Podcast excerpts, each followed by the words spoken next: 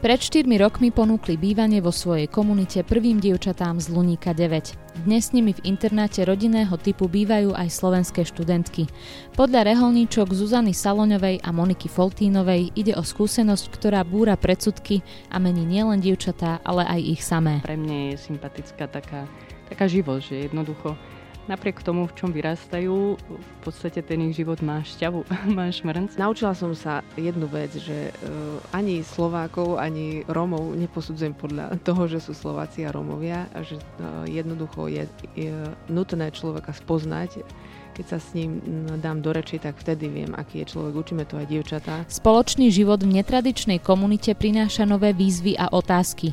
Ako žiť svoje povolanie inak, lepšie, viac v kontakte s každodennou realitou, ktorú zažívajú mladí prichádzajúci z periférie. I tí, ktorí sa s ňou predtým vôbec nestretli. Aj si uvedomujem takú zodpovednosť, že rodičia vlastne nám ich zverili na 5-6 dní uh, z toho týždňa a to je gro času, kedy kedy v podstate my do istej miery nahrádzame tú mamu a, vlastne aj tie rodičia nám ich zverili, aby vyrastli z nich dobrí ľudia. Sú tu dialógy NM, príjemné počúvanie vám praje Veronika Rendeková.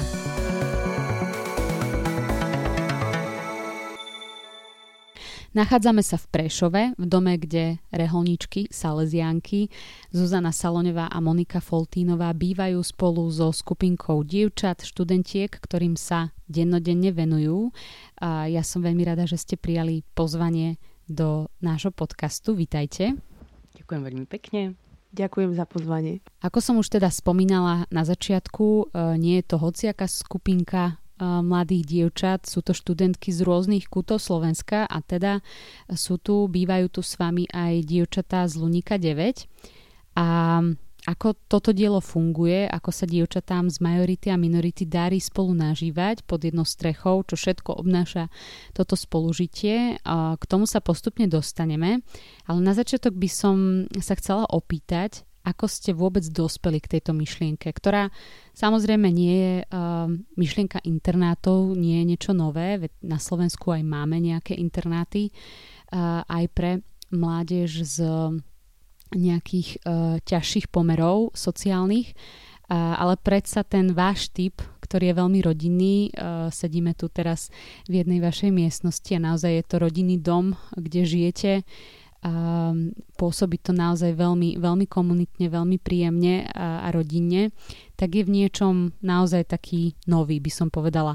Ako sa vlastne zrodila táto myšlienka takéhoto rodinného internátu? Myšlienka vznikla na Luníku v týme v podstate, ktorý tam pracoval, e, týme Salesianov na sestier dobrovoľníkov nepamätám si už ani z čej hlavy bola, ale jednoducho pri tej práci, keď sme sa rozprávali o tom, aký má efekt, akým spôsobom pomôcť deťom, ktorým sa vlastne tam venoval salesianský tým, tak sme prišli do bodu, že roky, roky práce, že, že momentálne teda všetko možné sa tam odskúšalo, ktorí trochu sledujú Luník, tak vedia, eh, že, že tam sa odskúšalo vlastne všetko. A prišli sme do bodu, jednak, že sme vychádzali z paradigmy, že, že v určitom, teda momentálne v akej komunite vlastne sme pracovali, ako, aká komunita Rómov sa tam nachádzala, tak že nemajú, neprinášajú veľký efekt masové masové vlastne podujatia alebo akcie pre veľa ľudí, pretože e, keď e, by ste prišli na Luník a pustíte reproduktor, tak príde 50 detí, ktoré sa budú e, veselo šantiť a ma, môžete mať pocit, že, že ste im doniesli Krista alebo že niečo ste pre nich urobili, ale v končnom dôsledku to žiadny efekt nemá a čiže pre ich život. Čiže my sme vsadili teda na, jednak, že sme to tam mali nastavené na pravidelné akcie, čo samozrejme prináša so sebou menšie množstvo ľudí, pretože to je, eh, to je medzník, ktorý málo kto vlastne z tej komunity preskočí. A jednoducho naša paradigma bola tá, že, že pracovať intenzívne s malým množstvom ľudí, že to je ten efekt, ktorý uh, aj ten tým skôr vydrží, že, že ani človek pri tom tak nevyhorí, e, pretože môže vidieť, že niečo zmysluplné má, kdežto vlastne venuje sa roky, roky e, nejakému mladému človeku, ktorého prostredie proste stiahne naspäť. Čiže asi z tohto vznikla tá myšlienka. Ja som vás na začiatku predstavila ako reholníčky Salesianky. Pre tých z vás, ktorí nás počúvate a neviete, o čom je reč, tak len veľmi stručne ozrejmím, že Salesianské rehola sa venuje na Slovensku výchove a vzdelávaniu mladých a jedno svoje dielo má aj na Luniku 9, o, o ktorom rozprávala Zuzka, ktorá tam sama pôsobila. A naozaj um, už vyše 15 rokov sa tam Salesiani venujú formácii a, a výchove mládeže. A ty si teda Zuzka hovorila, že, že tá dlhoročná skúsenosť ukázala, že to najefektívnejšie je, ak s mladými pracujete v malých skupinách, Takže uh, takto sa nejako zrodila aj táto myšlienka uh, internátu v malej komunite. Aké vlastne boli vaše začiatky? Lebo však asi predstava je jedna vec a tá, a tá realizácia a konečne, keď sa teda uh, tí ľudia nasťahujú do malého bytiku, v Košiciach ste začínali, tak uh, to musí byť asi o niečom úplne inom. Tak ako to vyzeralo v praxi, v realite? Bolo to vlastne začiatok korony. Eh, bol to v 2020 a vedeli sme, že, že jednak, že toto obdobie prinesie nejaké výzvy, že, že potrebujeme upraviť svoju činnosť a aj vlastne uh, sestry v tom čase odchádzali z Lunika, vlastne, že už nepôsobili na, na tom sídlisku a zároveň teda sme že prišli do bodu, že, že chceme uh, vlastne vyskúšať, uh, aký, aký spôsob vlastne ten internát, o ktorom sme snívali tam v tom týme, čo som vlastne na začiatku hovorila, či, e, či by to bolo možné, že ako by zareagovali možno tie dievčatá. Chcela som to vyskúšať ja konkrétne a s našou provinciálkou, ktorej sa to tiež pozdávalo. Takže sme e, vybrali dievčatá, ktoré boli v mentoringu, v mentoringovom vzťahu. Našli sme človeka, ktorý bol ochotný do bytu, do podnajmu zobrať Rómky, pretože to tiež nie je samozrejmosť. A e, vlastne sme našli otvorených rodičov, ktorí boli vlastne prístupní tejto myšlienke, že dôverovali, poznali vlastne nás ako Salesianky, poznali, e, že nám môžu dôverovať, že nám naše deti môžu zveriť, lebo teda e, to je veľká vec e, zveriť niekomu svoje dieťa. A zároveň boli to ľudia, ktorí, a doteraz sú rodičia, ktorí sú otvorení vlastne myšlienke, že chcú iný život pre svoje deti. Čiže, čiže aj takéto riskantné, riskantný podnik boli pre neho otvorení. A dievčata boli tiež tomu otvorené, tiež to od nich chcelo uh, určitú odvahu, lebo Tiež to sebou prinieslo aj vyčlenenie sa z tej komunity rómskej, čiže nejakú pečiatku si na sebe uh, nesú.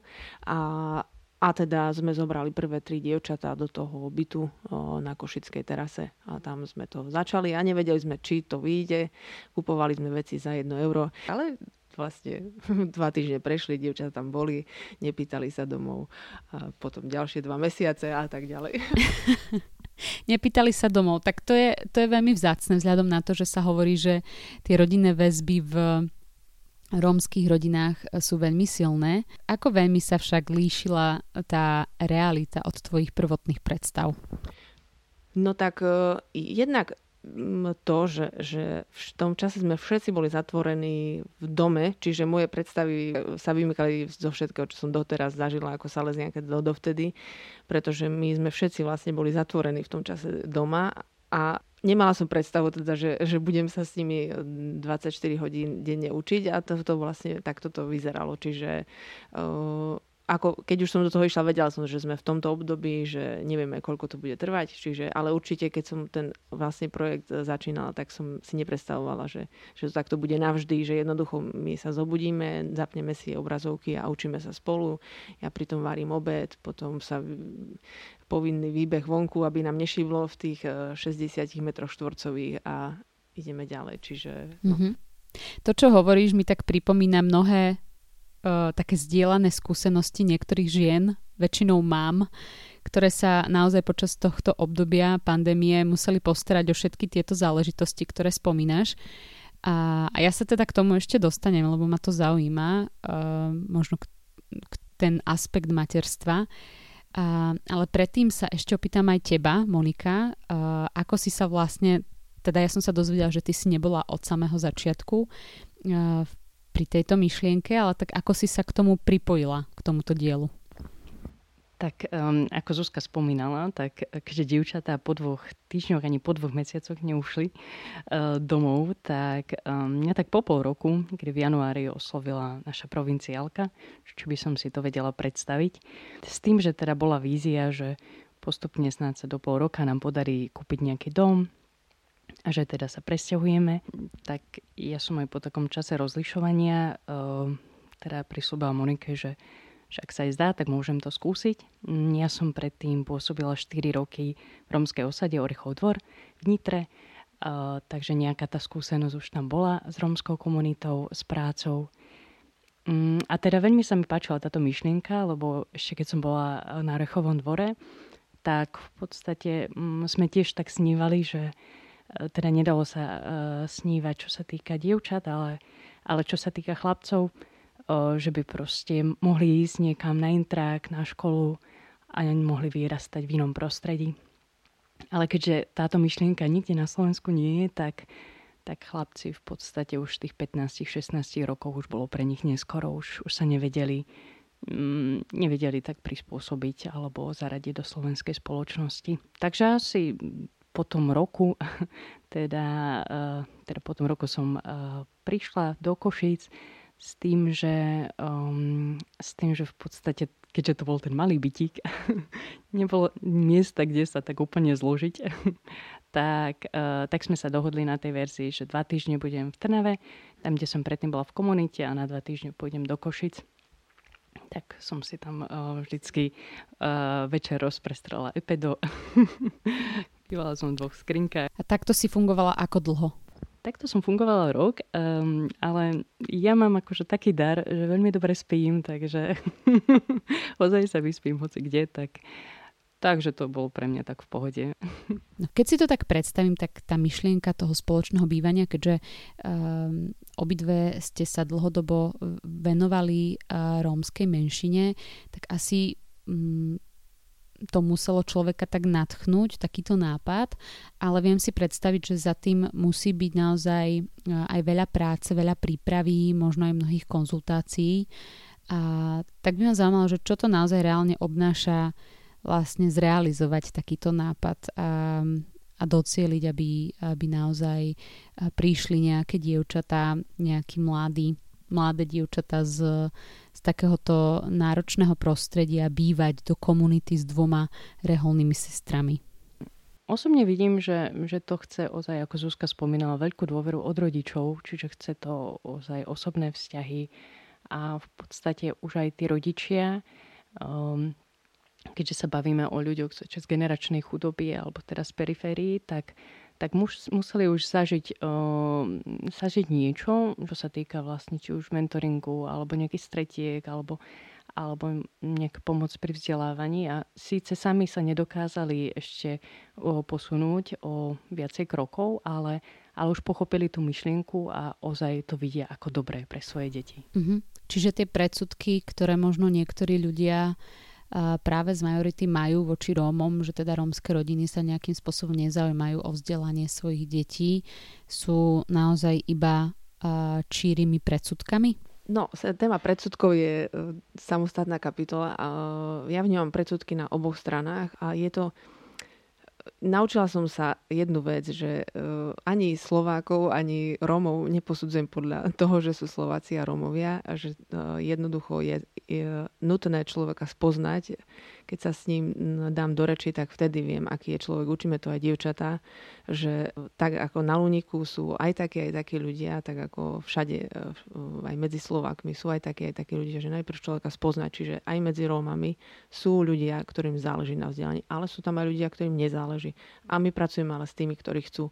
To sme sa tiež naučili vlastne v našej práci e, že pracujeme len s tými, ktorí chcú, lebo a to sa týka akejkoľvek chudoby, tu vôbec nehovoríme o národnosti, to hovoria aj všetci, teda aj sociálna práca to takto hlása, že pomoc k svoj pomoci, čiže dá sa pomôcť len tým ľuďom, ktorí chcú a to nemusí byť Róm, to nemusí byť Slovak, je to úplne jedno. Hovoríme o tom individuálnom prístupe, um, ktorému úplne rozumiem. Na druhej strane zase predsa si myslím, že tam, pod, že tam cítite teda aj tie odlišnosti, ktoré vyplývajú z tých rôznych kultúr. A aké sú také najväčšie vaše výzvy, s ktorými sa od začiatku tejto skúsenosti nejakým spôsobom stretávate? A ako sa snažíte prepojiť tie vaše, vaše svety, možno um, aj medzi samotnými dievčatami. Neviem, Monika môže doplniť, napadajú mi z fleku mulovia. Veľká emocionálnosť, Nie, my Slováci sme tiež považovaní za melancholikov, ale, ale myslím si, že Romovia sú ešte emotívnejší. Aj keď rozmýšľam, e, čím to je e, vlastne, či je to tou genetikou to nemôže byť, pretože je to, je to národnosť v podstate, ale stále si nedovolím povedať, že poznám rómskú kultúru. Stále ju spoznám, stále ma niečo prekvapí. Akurát včera, či prečo sme hovorili o všelijakých rómskych poverách, ktoré som doteraz nepoznala. Snažil sa prečítať si rómske rozprávky, sú naozaj úplne na inej báze postavené, než tie naše slovenské. Už si nepamätám presne, o čo sa tam jednalo. Vedela som, že je to, je to myslenie, ktoré je mimo môj boxik. Takže uh, ja vnímam veľkú emotívnosť a neviem, či je to tým, že sú, fungujú u nás ako mm, menšina, že sa vlastne tým pádom ľudia postavia do takej, ako keby, že sú súdržnejší, a, alebo že sú vlastne takí v nejakej defenzíve, alebo či je to tým, že, že vlastne je, žijú v chudobe, že vlastne ľudia naozaj e, k telu si pustia až po rokoch, že, že naozaj pustia do rodiny, že si človek až potom vlastne niektoré veci sa povedia. Aj pri týchto dievčatách to tak vnímaš? Že až po nejakom dlhšom čase, hej, sa, si sa dostal ako keby bližšie k, k ním? Mm, áno, áno, aj pri týchto dievčatách som to vnímala. Že, no, ja som ich poznala teda z Luníka, že potrebujú taký svoj čas, potrebujú na to, aby vlastne si vytvorili určitý vzťah, aby si človeka pustili k telu, by som to tak asi povedala že sú veľmi, keď človek prišiel do rodiny, keď som teda prišla do rodiny, tak e, rodina je veľmi pohostinná a e, ústretová, ale myslím si, že určité veci sa po, som sa dozvedela až postupne, až ako sme sa spoznávali. Asi je to tak normálne. Monika, chcela by si doplniť ešte Zuzku v tomto? Mne sa osobne páči, ako Zuzka spomínala, že mm, teda tá emocionalita stojí niekedy, hlavne keď proste narábame možno s nejakým znevom alebo alebo mm, neviem, či aj strachom, ale alebo v takém nápetí, že to je pre mňa taká výzva, že ako k tomu tak pristupovať, ale tiež rozmýšľam, že, mm, že či to je vlastne kultúrou chudoby, uh, alebo vlastne tým prostredím, hej, v ktorom v podstate potrebujú si vydobiť to svoje miesto, aby, alebo ukázať svoju možno sílu, alebo, alebo niekedy krík, že, um, že ja som to silnejší a nezautočí na mňa ten druhý, že, že toto ja tak rozmýšľam, že z čoho vychádza. Ale uh, isto aj keď vnímam aj ten Orechov dvor, tak pre mňa je sympatická taká, taká živosť, že jednoducho napriek tomu, v čom vyrastajú, v podstate ten ich život má šťavu, má šmrnc a, a to nám podľa mňa niekedy zase Slovákom možno chýba, že, že tak sa niekedy dokážeme zdeptať z rôznych hlúpostí, že, že potom potom ten život je taký fádny a ťažký a tak. Takže, takže na druhej strane je to aj pekné. Mm, a ja ozaj vnímam aj také, um, uh, také takú túžbu podeliť sa, že keď mám, tak nenechám si pre seba, ale, ale proste myslia aj na ostatných, že toto je tiež taký, taký pekný prvok, že by ti dali v podstate, no že keď mám aj keby, že mám iba jednu, tak ty nič nemáš, tak tebe dám. Hej? Že, že v tom je to, v tom je to také, myslím si, pekné. Uh-huh. A toto si iba všímate, alebo máte dojem, že vás to aj same vnútorne mení? Asi hej, nemám, nemám to takto, e, nikto mi takú otázku nepoložil, respektíve nerozmýšľala som nad tým, takže asi to nebudem vedieť hneď tak uh, dať do slov. A aj popri tej uh, únave, ktorú vlastne prináša aj to vlastne, že, že žijeme spolu a že by tie priestory bolo treba oddeliť, tak uh, na niektoré veci sa treba vykašľať a riešiť prítomný okamih. Neviem, či to dokážem, ale minimálne to mám pred očami, že sa to takto dá. Na druhej strane, e, keď e, riešim, riešim veci, aby sa naučili fungovať, dajme toho, s peniazmi inak, tak v tejto, v tejto oblasti ma to nepoteší, že sa minú peniaze naraz, len aby bola sranda.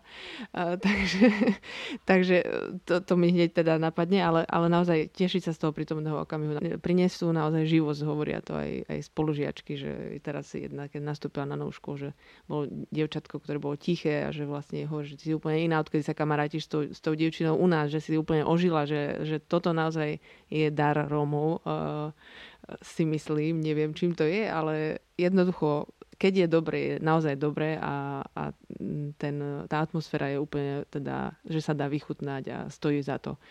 Mm, takže, takže v tomto asi, asi vnímam, ale neviem, musím porozmýšľať, aby som ti vedela odpovedať ešte, že v čom ma to zmenilo. A určite aj v tom, že naozaj e, je iné e, zatvoriť dvere za prácou, to je jedna vec. Druhá vec je, že keď človek žije len so sestrami, tak to som hneď prvý rok na to prišla, že to si vyžaduje úplne iné čnosti, než, než žiť, žiť s deťmi, že naozaj e, materské čnosti, keď buduješ vzťahy so sestrami, je to úplne niečo iné. Na iné otlaky sa ti šliape, než, než keď si s dievčatami, že tam zase úplne niečo iné. A toto som potrebovala na tom popracovať. Máte pocit, že to materstvo a ten materinský aspekt teraz prežívate viac, ako uh, keby ste žili iba so spolu sestrami v nejakej komunite? Hmm, ja som si za tieto 2,5 roka, teda tohto života s dievčatami, veľmi uh, veľakrát pripomínala mojich rodičov. Um, lebo ten život je v podstate ako v rodine, si doma, uh, robíš domáce práce a potom, potom vlastne nasleduje škola, voľný čas a tak, hej, že, že to doučovanie. Ale um, možno aj tým, že tie práce, či už v domácnosti alebo v záhrade robíme spolu s dievčatami, tak uh, tak um, mám takú nádej, že, že to, že dievčatá vidia ten môj vzťah v práci alebo vlastne k veciam, a, alebo či už pri sádení, kosení, alebo teda aj spolu opravujeme veci, že, že ja som sa tiež mnohé veci učila od rodičov uh, robiť a zároveň, zároveň myslím si, že som nasávala ten ich vzťah k práci, k veciam, k ľuďom.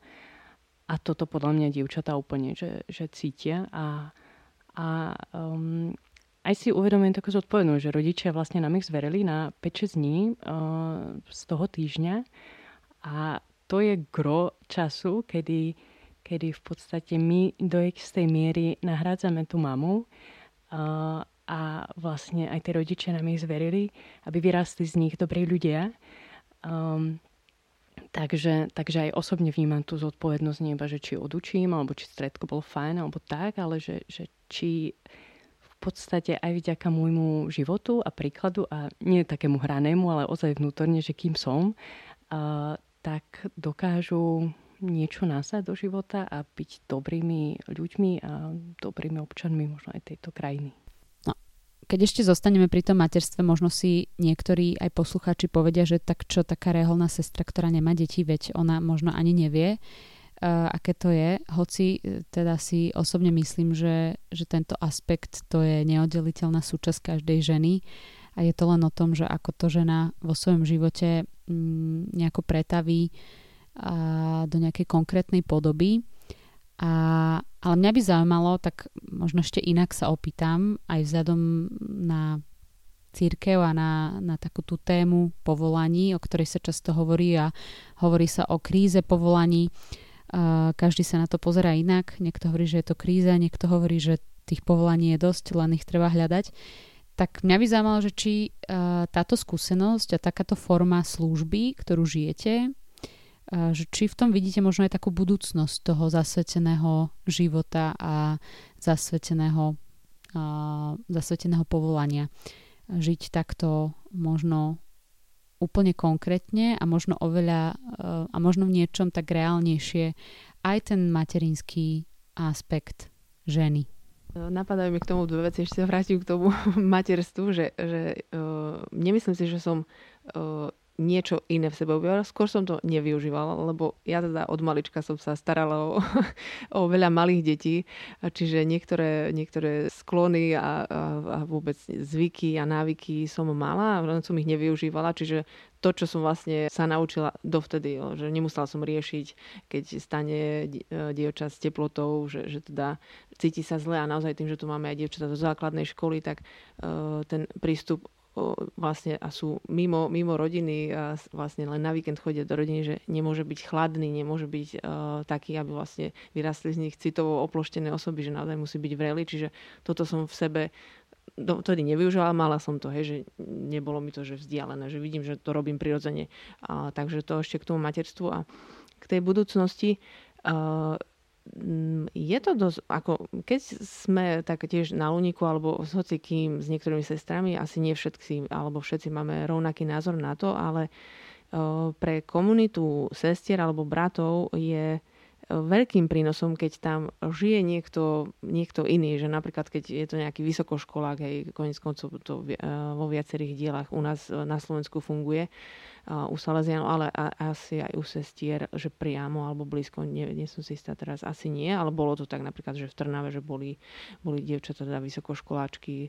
Čiže je to veľmi obohacujúce a veľmi uh, uh, sme vlastne uh, o tom rozprávali, že, že ľudia sa prestanú na niečo hráť, alebo tým, že ich vidí mladý človek, uh, tak je to jednak, že tam prinesie nejakú šťavu, jednak, že, že sa má on možnosť vlastne podielať na tom živote, na činnosti, na, na modlitbe, ale jednak, že nedá sa hrať pred tým mladým človekom dlho, čiže je to osviežujúci prvok, by som povedala v komunitách, akýmkoľvek spôsobom a či už uh, takýmto spôsobom, že venovať sa chudobným.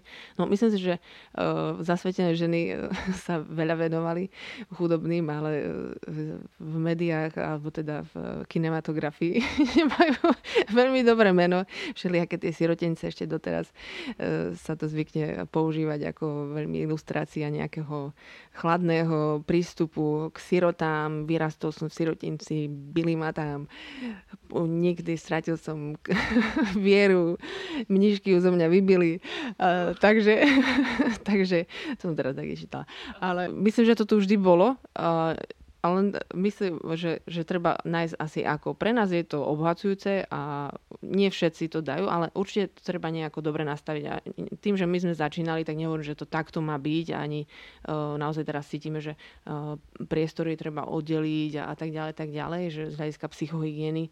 A, takže v tomto, aby to bolo dlhodobo udržateľné, aj čo sa týka pomáhajúcej profesie, že, že uh, to treba nejako rozumne nastaviť, ale to, že človek je priamo pri tom, že tie dievčatá alebo nejaký vonkajší prvok sa má podieľať na tej komunite, je to veľmi ozdravujúce a veľmi by som povedala potrebné. Čiže v tomto by som vedela sa s tým stotožniť, že to je budúcnosť zasvetených žien. Povedali sme to už niekoľkokrát, že ide o teda pestru, rôznorodú skupinu dievčat, ktoré, s ktorými žijete pod jednou strechou. Sú to dievčata z majority aj z rómskej menšiny. A mňa by zaujímalo, že ako by ste opísali tú dynamiku medzi dievčatami, že k čomu naozaj tak v každodennej realite medzi nimi dochádza a, a ako to spoločné nažívanie podporuje aj tú inklúziu, o ktorú sa podľa mňa aj usilujete. Myslím si, že od začiatku bola teda tá myšlienka, um, že aby vyrastali, alebo teda aby na intráku boli dievčatá uh, z rómskej komunity, ako aj z majority. Uh, práve kvôli tomu, aby prirodzene dochádzalo um, k, k diskusiám a aby sa mohli obohacovať uh, tieto dve kultúry navzájom a aby padali predsudky jednoducho, že, že vieme spolu fungovať a vieme spolu budovať takú rodinnú atmosféru a rodinné prostredie.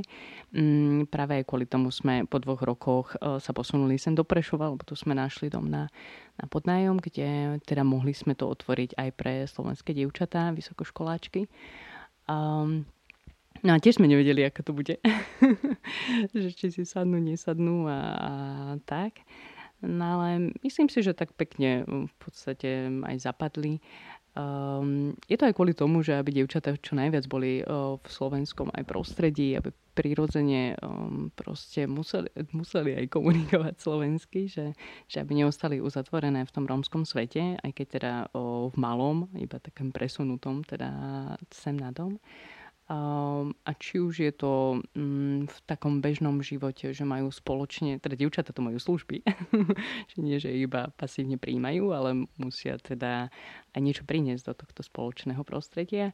Takže, takže majú vzájomne spolu služby, či už varenie, upratko, v podstate starostlivosť zo záhradu, ale ale snažíme sa spolu aj stolovať, teda každý, mm, každú večeru máme takú spoločnú, kde je to teda premiešané aj sedenie, aby, aby sme mm, sa aj tak striedali, aby sme tak spoločne sa spoznávali, aby sme sa obohacovali, že kto v akom prostredí teda je, alebo že čo zažil v rámci školy. Mm, no a teší nás aj to, že, že už dievčata pekne aj si chodia po izbe a keckajú tam. Niekedy teda už o tej 11. Uh, už teda tak človek príde ráznejšie, že už je čas ísť spať, dievčatá každý na svoju izbu a tak. Uh, ale, ale je to tým pádom taký pekný znak, že, že vedia sa prosprávať a, a vedia sa naozaj aj obohatiť, že m, napríklad aj slovenské dievčatá spoznávajú ozaj, v čom teda vyrastajú tieto dievčatá z rómskych komunít a na druhej strane, že pre rómske dievčatá to môže byť zase taký pozitívny vzor, nové témy, nový pohľad na svet, nový pohľad na vzťahy, že ako to možno funguje a tak. Vy ste spomínali, že sa snažíte dievčatá viesť a hlavne teda rómske dievčatá, aby e, v komunite rozprávali s ostatnými po slovensky. Vnímate niekedy možno také riziko alebo stretli ste sa s nejakými výčitkami alebo obavami, že by dievčatá, rómske dievčatá stratili kontakt so svojou kultúrou a so svojou identitou? Myslím, že to nehrozí z toho, čo vidíme. Stáva sa to deťom, ktoré sú v CDR-kách, e, volajú ich potom polovičania, hej, to je rómsky výraz polovičan, je ten, čo nie je poriadny ani Róm, ani Slovák majú trošku takú stigmu a, a sú to deti vlastne, ktoré, ktoré sa potom nevedia zaradiť ani tu, ani tu, lebo nevedia, kam patria, ale e, tuto nehrozí. Naša myšlienka je teda, ešte na začiatku sme hovorili, že sme v podstate boli prví, ale ono už taký internát existoval, ale nefungoval na tejto báze, vlastne aj doteraz funguje, ale to je pre stredoškolákov pri rómskom gymnáziu v Kremnici. E, ale naša vlastne e, myšlienka, ktorej sme sa držali, bolo, že práve preto, aby nestratili kontakt so svojou rodinou, so svojou romskou kultúrou, že na víkendy chodia dievčatá domov a my vlastne ich navštevujeme v tej rodinách. Z toho, ako vidíme, e, že, že držia spolu, naozaj e, v tej komunite je veľmi prítomná súdržnosť. Nehrozí, že stratia e, tú vlastne rómskú identitu my to ani nechceme a im to vlastne vždy, keď s rodičmi diskutujeme o prijatí dievčaťa, o podmienkách, o, o zmluve, ktorú s nimi máme, tak e, to vždy hovoríme, že my z nich nechceme urobiť e, Slovenky a myslím, že to aj, aj tí, ktorí vlastne nás poznajú, tak vedia. E, skôr, skôr na tie rómsko-slovenské debaty príde, príde pri nejakých buď skúsenostiach, ktoré zažijú, či už pozitívne alebo negatívne. Ale vnímam, že niekedy sú to práve oni, ktorí na to dávajú prílišný dôraz, že, že som Rómka a neurobím ten krok k Slovákom. Akurát teraz v týchto dňoch e, sa o tom tak dosť bavíme aj s Monikou, že, že, že vlastne niektoré z nich to dokážu, však každý má nejaké obdobie v živote, ale sú to práve oni, pre ktorých je to dôležitejšie, či je niekto Róm alebo Slovák. A samozrejme, možno tak fungujú menšiny, že asi aj ja, keby som bola Slovenka v Anglicku, tak hľadám prvého Slováka, ktorý, ku ktorému sa si sadnem a kamarátim sa s ním. A možno nie, možno je to naozaj tou súdržnosťou, ale naozaj uh, je, je problém a trošku to chce takého takej pevnosti z našej strany, že naozaj aj trvať na tom, že a, aby si priateľstva vytvárali aj tu, aj tu. Lebo naozaj potom e, nikdy nespoznajú Slovákov, nikdy ne, sa nenaučia f- možno fungovať majorite, čiže e, nenaučia sa s nimi komunikovať, lebo nevykročia vlastne z tých svojich e, predskov. Čiže toto u nás to určite nehrozí, že by stratili identitu. Aj m, tým, že sem tam, ako chceme, aby pri stole, aby vlastne tým, aby mali dobrú slovnú zásobu, tak chceme aj, aby sme sa rozumeli, tak po slovensky na tom trváme, ale modlíme sa, dajme tomu po romsky, spievame pesničky romské, no, keď nejaká romská osobnosť, tak si to, tak si to povieme práve, práve my vlastne ich podnecujeme, aby niečo si sem tam prečítali, nejakú romskú osobnosť e, vlastne e, spoznali, alebo naozaj aby poznali úspešných Rómov, dajme tomu, my prinášame túto tému, aby, aby sa poznali navzájom, aby vlastne to ich sebavedomie rómske rástlo. Takže Takže myslím, že toto nehrozí, že, že by z nich boli Slováci. Uh-huh. Ešte by som sa asi chcela vrátiť k tej téme predsudkov. Um, asi jedna vec je riešiť predsudky v rámci vašej komunity medzi dievčatami, učiť ich tolerancii, vzájomnému rešpektu, um, počúvaniu sa a podobne. A druhá vec sú tie predsudky z okolia, uh, ktoré teda môžu nejakým spôsobom sa objaviť a, a ktoré asi uh, ne, neviete nejako ovplyvniť, tak by ma zaujímalo, že či s týmto máte nejakú skúsenosť a prípadne ako napríklad dievčatám, ktoré sa s týmto stretávajú vo svojom okolí, ako im pomáhate to prekonať a ako vy sami to spracovávate možno tú skúsenosť, že nie každý možno je s tým v pohode a ako sa dokážete dopracovať k tomu, že teda uh, áno, že ste OK s tým, že robíte svoju prácu a, a nehľadíte na, na okolie a na to, čo si myslia ľudia. Mm, musím povedať, že aj keď sme išli sem teda do Prešova, tak tiež to bolo, že ako túto um, okolie a susedia zareagujú, ale, ale máme tu na ulici také veľmi uh, pozitívne aj priateľské prijatie. Aj pán sused niekedy takú rómsku pesničku dievčatám zaspieva a pozve nás na oberačku hrozná a tak, tak alebo teda pani susedka nejaké kolačky zavedie a tak, tak myslím si, že vnímajú tu dievčata také veľké akože, prijatie a že nikto tu nerieši, či, sú Romovia alebo nie, tak, uh, tak toto, toto je tiež také, uh, taký plus, uh, že zažívajú, že môžu tu byť a nemusia sa bať Slovákov. Čiže isto tá obava je isto aj dievčata, keď išli do nových škôl, tak niektoré podstate bolo tam nejaké uh, psychosomatické nejaké syndromy a tak, že a, aké to bude a čo keď vlastne zistia, že som Rómka a tak, že e, snažíme sa o tom rozprávať a snažíme sa, snažíme sa ich pozvať k tomu, aby, aby vlastne Mm, že nezáleží o to, či si Róm alebo nie si Róm, ale aké máš vlastne srdce, aké postoje o, máš, ako sa budeš správať a tak, že, že v podstate dobre, možno niekto má tu väčšinou iba negatívnu skúsenosť, možno z médií, alebo vlastne stretáva, stretáva možno nejakých asociálov, ale neznamená, že to musí byť Róm. To v podstate znovu sa bavíme o tej chudobé prostredie a, a že tiež sa musia presvedčiť. Um, že, že treba pozerať konkrétne na toho daného človeka. Myslím si, že aj čo sa týka napríklad príjmania na, ško- na školy, tak uh, neviem, aké by to bolo, keby rodičia sami žiadali prestup na škol, ten vybavujeme my. A hej, cítili sme aj tam obavu o zvedenia škôl, uh, niektorí, ani teda u niektorých aj negatívnu odpoveď nie priamo teda povedanú, že kvôli tomuto, ale ale myslím si, že aj tie školy, ktoré, na ktoré dievčatá prijali, že v podstate mm, sú s nimi veľmi spokojní a, a možno to bol tiež taký krok, že, že um, netreba sa báť alebo no, proste treba prekonať možno nejaké, nejaké skúsenosti z minulosti, ktoré tu možno boli a že my ozaj sa vieme garantovať za to dieťa, že, že je tam tá predtým aj spolupráca s rodičmi. Je, sú tam mnohé dary a talenty, ktoré majú tie dievčatá a, a práve, že za ne bojujeme, aby, aby v podstate mohli z nich ozaj vyrásť tie osoby a osobnosti, na ktoré majú teda predpoklady, len keby ostali v, v negatívnom prostredí, tak žiaľ by um, ostalo, ostali zakopané a, a nikam by sa neposunulo ani oni, ani, ani spoločenskom nejakom vnímaní my navzájom. O čom tak snívate v súvislosti s týmto, s týmto dielom, eh, v ktorom sa angažujete? Predstavujete si možno niekedy budúcnosť týchto vašich dievčat, kam ich asi život zaveje a máte nejaké predstavy, kde sa bude možno aj toto dielo ďalej rozvíjať?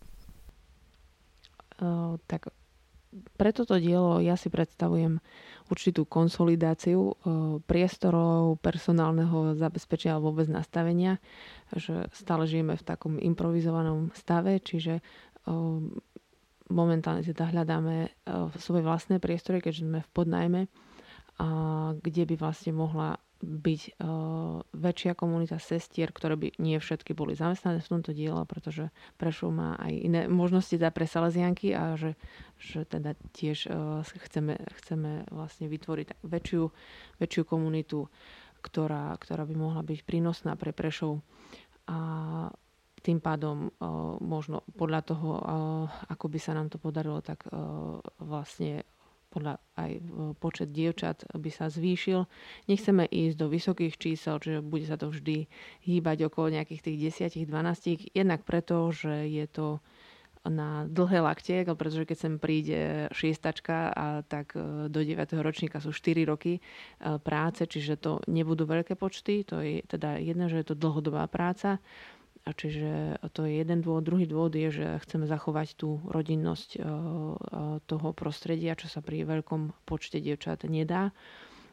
No ale samozrejme e, Prešov je aj vysokoškolské mesto, čiže aj tých vysokoškolákov, vysokoškoláčok by mohlo byť viac a uvidíme, či e, akým spôsobom závisí to od tých vlastne priestorov, ktoré sa nám podarí potom aj e, vlastne to dielo nastaviť.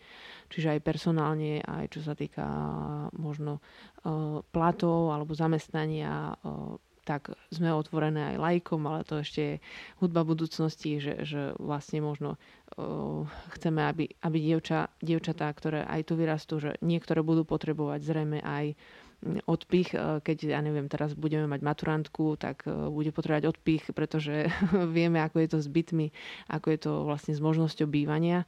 A to sa týka aj Slovákov, nie Rómov, čiže e, je v podstate má veľmi málo šancí, keďže na nájomné byty sa čaká roky, rokúce. A keď chce, chce teda, ona vraví, že chce bývať inde než na Luniku, tak možno pomôcť pri, pri, eh, aj pri takýchto vlastne keď sa dievča osamostatní, keď vlastne si chce vybudovať inú budúcnosť, či by sme mali možnosť zamestnať niekoho vlastne aj z, z nich, lebo je to vlastne aj uh, uh, je to vždy lepšie, keď vlastne uh, s Rómami pracuje Róm. To sa osvedčilo viacerým organizáciám, čiže možno do budúcnosti aj, aj takéto miesta vytvoriť nie dlhodobé, lebo chceme vlastne, aby, aby si mohli vybrať. Ak chceš pracovať so Slovákmi, pracuj so Slovákmi, ak chceš pracovať s Rómami, tak pracuj s Rómami, lebo nie všetci Rómovia, vlastne, ktorí vyrastli v chudobe, chcú s Rómami pracovať. Čiže ale možno, že aj takéto nápady tu boli. Čiže pre mňa, za, za mňa taká asi konsolidácia vlastne, aby sa to tak nastavilo, aby, aby sme neboli v takej improvizo- improvizovanej podobe a to, to závisí vlastne od tých priestorov. Monika? Um, ako ja si snívam o tom, že dievčata budú snívať, čo sa teda aj tak, um, hlavne asi u tých menších, um, deje, že, že jednoducho majú sny a a vidíme, že áno, niekedy ich treba teda pozbudzovať a, a mm, teda zvyš, zvyšovať tú frustračnú toleranciu, že aby to nevzdali, alebo, alebo že zvládneme to a tak, čo sa týka učenia, ale, ale je tam aj tá chuť, aj cieľa vedomosť a, a pre mňa to, že snívajú a už to, kde ich život zaveje, to už je v podstate asi, asi tak jedno, ale, ale ako aj Zuzka hovorila napríklad s tou maturantkou, že že um, myslím si, že z našej strany je dôležité, aby, aby sme im pomáhali uh, robiť tie reálne, konkrétne a stabilizačné kroky do života, aby, aby to nebolo že iba že čas na učenie a nejaké hratie, ale, ale konkrétne im pomôžu tie zručnosti, aby vedeli stať v živote na vlastných nohách. Takže, takže to je pre mňa také aj, aj pekné, aj teda môj sen, okrem teda toho, že si kreslím uh, náčrty domu, aké by sme mohli mať. Celkom ma to baví. Mne ešte napadla jedna vec, že, že teda nesnívame len za rómske dievčatá, ale aj za slovenské. A tie, ktoré sú momentálne tu, tak hovoria, že je to tiež pre nich obohacujúce, že aj to rodinné prostredie pomáha, myslím si, že, že aj k takému pokojnému štúdiu a, a chceme byť takým miestom, takým ostrovčekom pripájame sa k myšlienke grekokatolíkov, že zmierenie rómskeho a slovenského národa, tak možno v malom to chceme ukázať, že sa to dá. Tak asi toto. Pre tých, ktorí nás počúvajú a ktorým sa možno zapáčila táto myšlienka, toto dielo a chceli by byť jeho súčasťou, ako by vás mohli podporiť, kde by sa mohli uh, obrátiť, aké majú možnosti, prípadne aj finančne prispieť? Prispieť um, sa dá na účet uh, Slovenskej provincie Salesianok, tam prebieha zbierka na dom.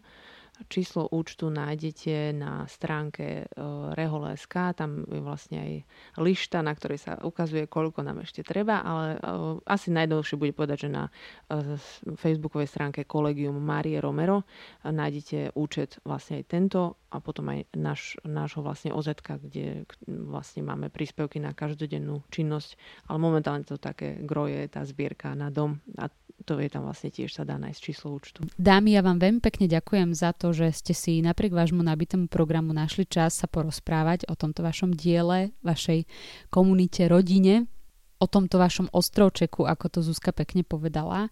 Ja vám veľmi držím palce, a prajem vám veľa šťastia, aby sa vám naozaj darilo v tomto pokračovať, prepájať tieto naše svety. Hoci to na oko môže vyzerať ako taká malá kvapka v mori a myslím, že môže to byť veľmi inšpirujúce pre ostatných a nakoniec možno, že z toho bude jeden veľký oceán a dobra, dialogu, porozumenia, tolerancie. Prajem to vám a prajem to nám všetkým, aby naozaj sme vždycky hľadali spôsoby, ako meniť túto našu spoločnosť k lepšiemu. Ďaká. Ďakujem veľmi pekne. Ďakujeme, Vernika. Počúvali ste podcast portálu Nové mesto Dialógy NM, ktorý vám prinášame každý pondelok. Spolu s textovými rubrikami ho nájdete na našom webe NMSK a tiež na SoundCloud a Spotify pod profilom podcasty NM. Spojme sa v dialogu na NMSK.